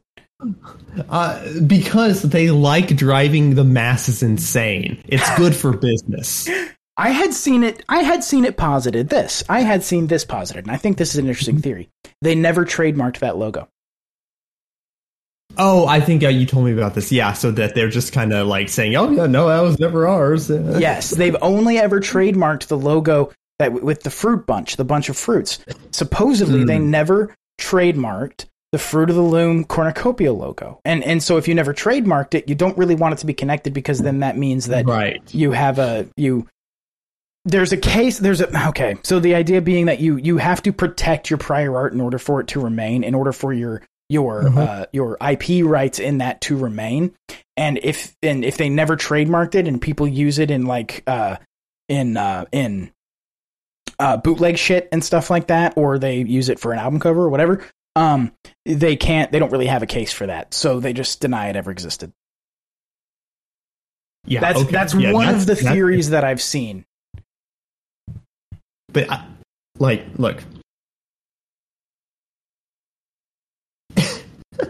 I will never, ever, ever believe that this did not exist on their logo, ever. I like I no no one could convince me otherwise. Like No, it's it's obvious. yeah, it's like I know it, and I will tell the entire rest of the world they're wrong, and I'll be happy. Forever. yes. uh, like I I actually say we change the, you know, uh, we instead of saying gaslighting someone, you should say you're cornucopying them. Yes. because that uh, because I, I think it has more relevance in modern modern modern parlance. And it's actually Uh, more accurate to the uh to the the, the actual term. yeah, it's, it's like yeah. Um, I just uh. This, it, this is one of those things that keeps me up at night. I'm like, no, there was a cornucopia. There, There was. had to have been. there had to have been. Uh, if there wasn't a cornucopia, then my life is probably a lie. You know, uh, the world was probably born five minutes ago, and these are implanted memories. If there was no cornucopia, that's the next logical leap I can come to. Uh, Yeah, absolutely. I, I, I 100%, I 100% believe that the cornucopia was real and that the Fruit of the Loom Corporation Yeah. is lying. I do not believe that Yes. the dimensional split stuff and like this is residue of another dimension and stuff. I don't think that's accurate. I think the Fruit of the Loom Corporation is well, a you, liar. take, you take that up with Chris Chan. exactly. Exactly. When the dimensional merge happens, we'll have our cornucopia back, and all will be right with the world. you know what? I'm here for it. I'm here for it. Yeah. I need I need the uh the oh, what's that what's the universe? Quickville? I need I Oh, need yeah. the Quickville universe to merge Uh huh. Because Yeah. the cornucopia still exists in Quickville. Mm-hmm. They know what's going. on. Yeah. I think, you know, I'm not advocating this. Uh, and I was sure I would, you know, certainly never advocate something that's illegal. Of course not. But all those hackers out there, you know, uh, if they ever were to get into, you know, the Fruit of Loom Corporation or something like that, into their databases or something like that, I think they could do the world a whole lot of good. Yeah. Uh, I would never advocate that, of course, and this is not legal advice, and you know you shouldn't do illegal things, of course. but if it ever did happen, you know, uh, I think they could be heroes. I wouldn't cry any tears over it, that's for sure. yeah, yeah, yeah, it, it it's this is a uh, this is a huge th- th- this to me the Frank Wess album cover. Yeah. That is a big thing. Yeah, it's that's huge, right? Because like, where else would you have gotten that? Right? Yeah, like yeah, like it's it's based off the logo. Yeah, exactly. And that's what And it's from 1973, long before this whole discussion of it ever came up. exactly, exactly. It just it it I am uh, I it just I don't I hate that this corporation is lying Yeah, because yeah, no, corporations never do that. I think they're worse than BlackRock. In fact, you know, do you have connections to BlackRock? I, I, am dead serious. Are do they have connections, connections? Okay, okay. On, let's see. Let's see who owns Fruit of the Loom. These motherfuckers. By the way, somebody uh, did let me know on Twitter that Promised Land doesn't have a, uh, a connection to BlackRock. Um, Oh, thank God. Okay. Yeah. Good. Good. wonderful. Also, they let me know that Promised Land does in fact make eggnog, Oh, okay. Awesome. which is something that I am just, just, uh, holy shit, dude. The parent company of Fruit of the Loom is Berkshire fucking Hathaway.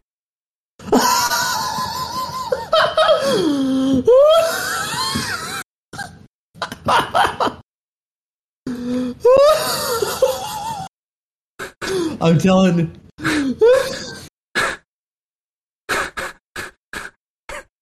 Oh These my god. fuckers are lying. They know they're lying. they know. They know that we know that they're lying, and they don't care. Uh, BlackRock and Berkshire Hathaway, for those that don't know, have a very close relationship. Um, Yeah. they they co-invest in a lot of stuff. Oh my god. BlackRock, in fact, has a huge position in Berkshire Hathaway. Let's see what it is. Um, uh, uh, Fintel reports that BlackRock has filed a 13GA form with the SEC disclosing ownership of 104.7. Um, I don't know what that MM stands for. Shares of Berkshire Hathaway Inc. 8% of the company. Their previous filing, uh, they reported uh, 7.8 ownership of the company. Uh, a 7.8% ownership of the company. Increase in shares of 3.42%. So BlackRock has a massive position in Berkshire Hathaway. And uh, Berkshire Hathaway owns Fruit of the Loom. And Fruit of the Loom, of course, Dirty Rotten Liars. Yeah. Ipso facto, a spy car. But does does BlackRock have like a headquarters? Like, do they have a main like Yeah. uh, headquarters? So okay. Uh, I bet you that cornucopia is sitting down there in that vault somewhere. it's like just sitting there. They stole it. Yeah. Yes, they did. they keep it in the bottom of the Berkshire Hathaway building. And if you want to see Yeah. it, it's like seeing the 28 pages of the 9 11 Commission report before they were released. You have to Yeah. turn in your phone. And you have to walk into an uh, an insulated Faraday room Yeah. in order to see it. They make you sign like a blood contract that, like, well, if you ever say anything about this, we get to kill you. Uh, you know, It's just-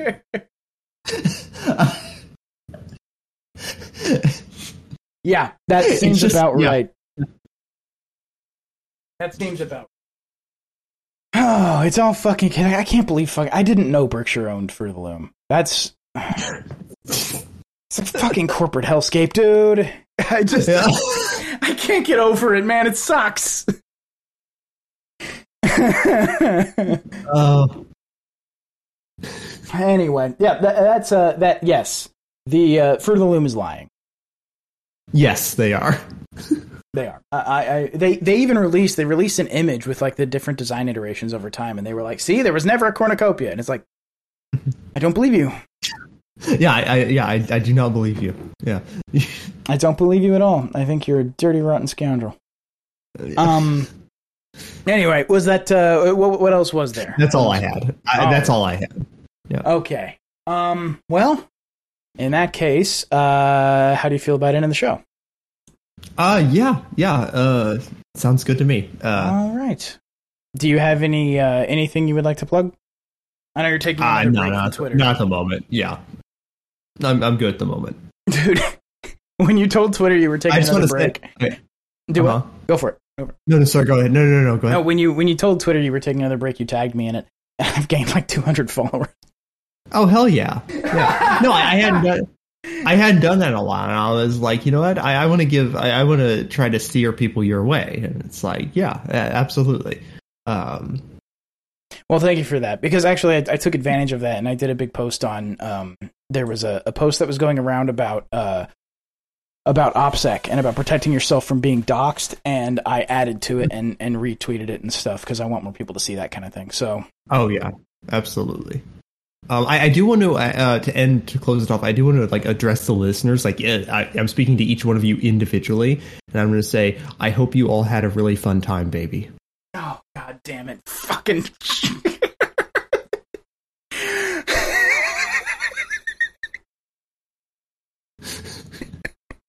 tetc dot show on Blue Sky. At TETC show.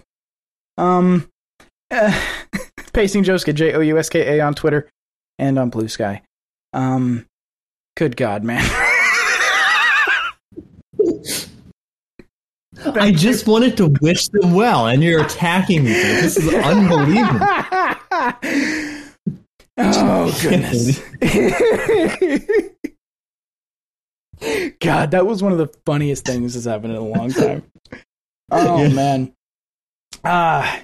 all right. Thank you, thank you everyone for listening, and I too hope you had fun, baby. Uh, Oh man. Peace. Thank you for listening to another episode of the End Times Continue.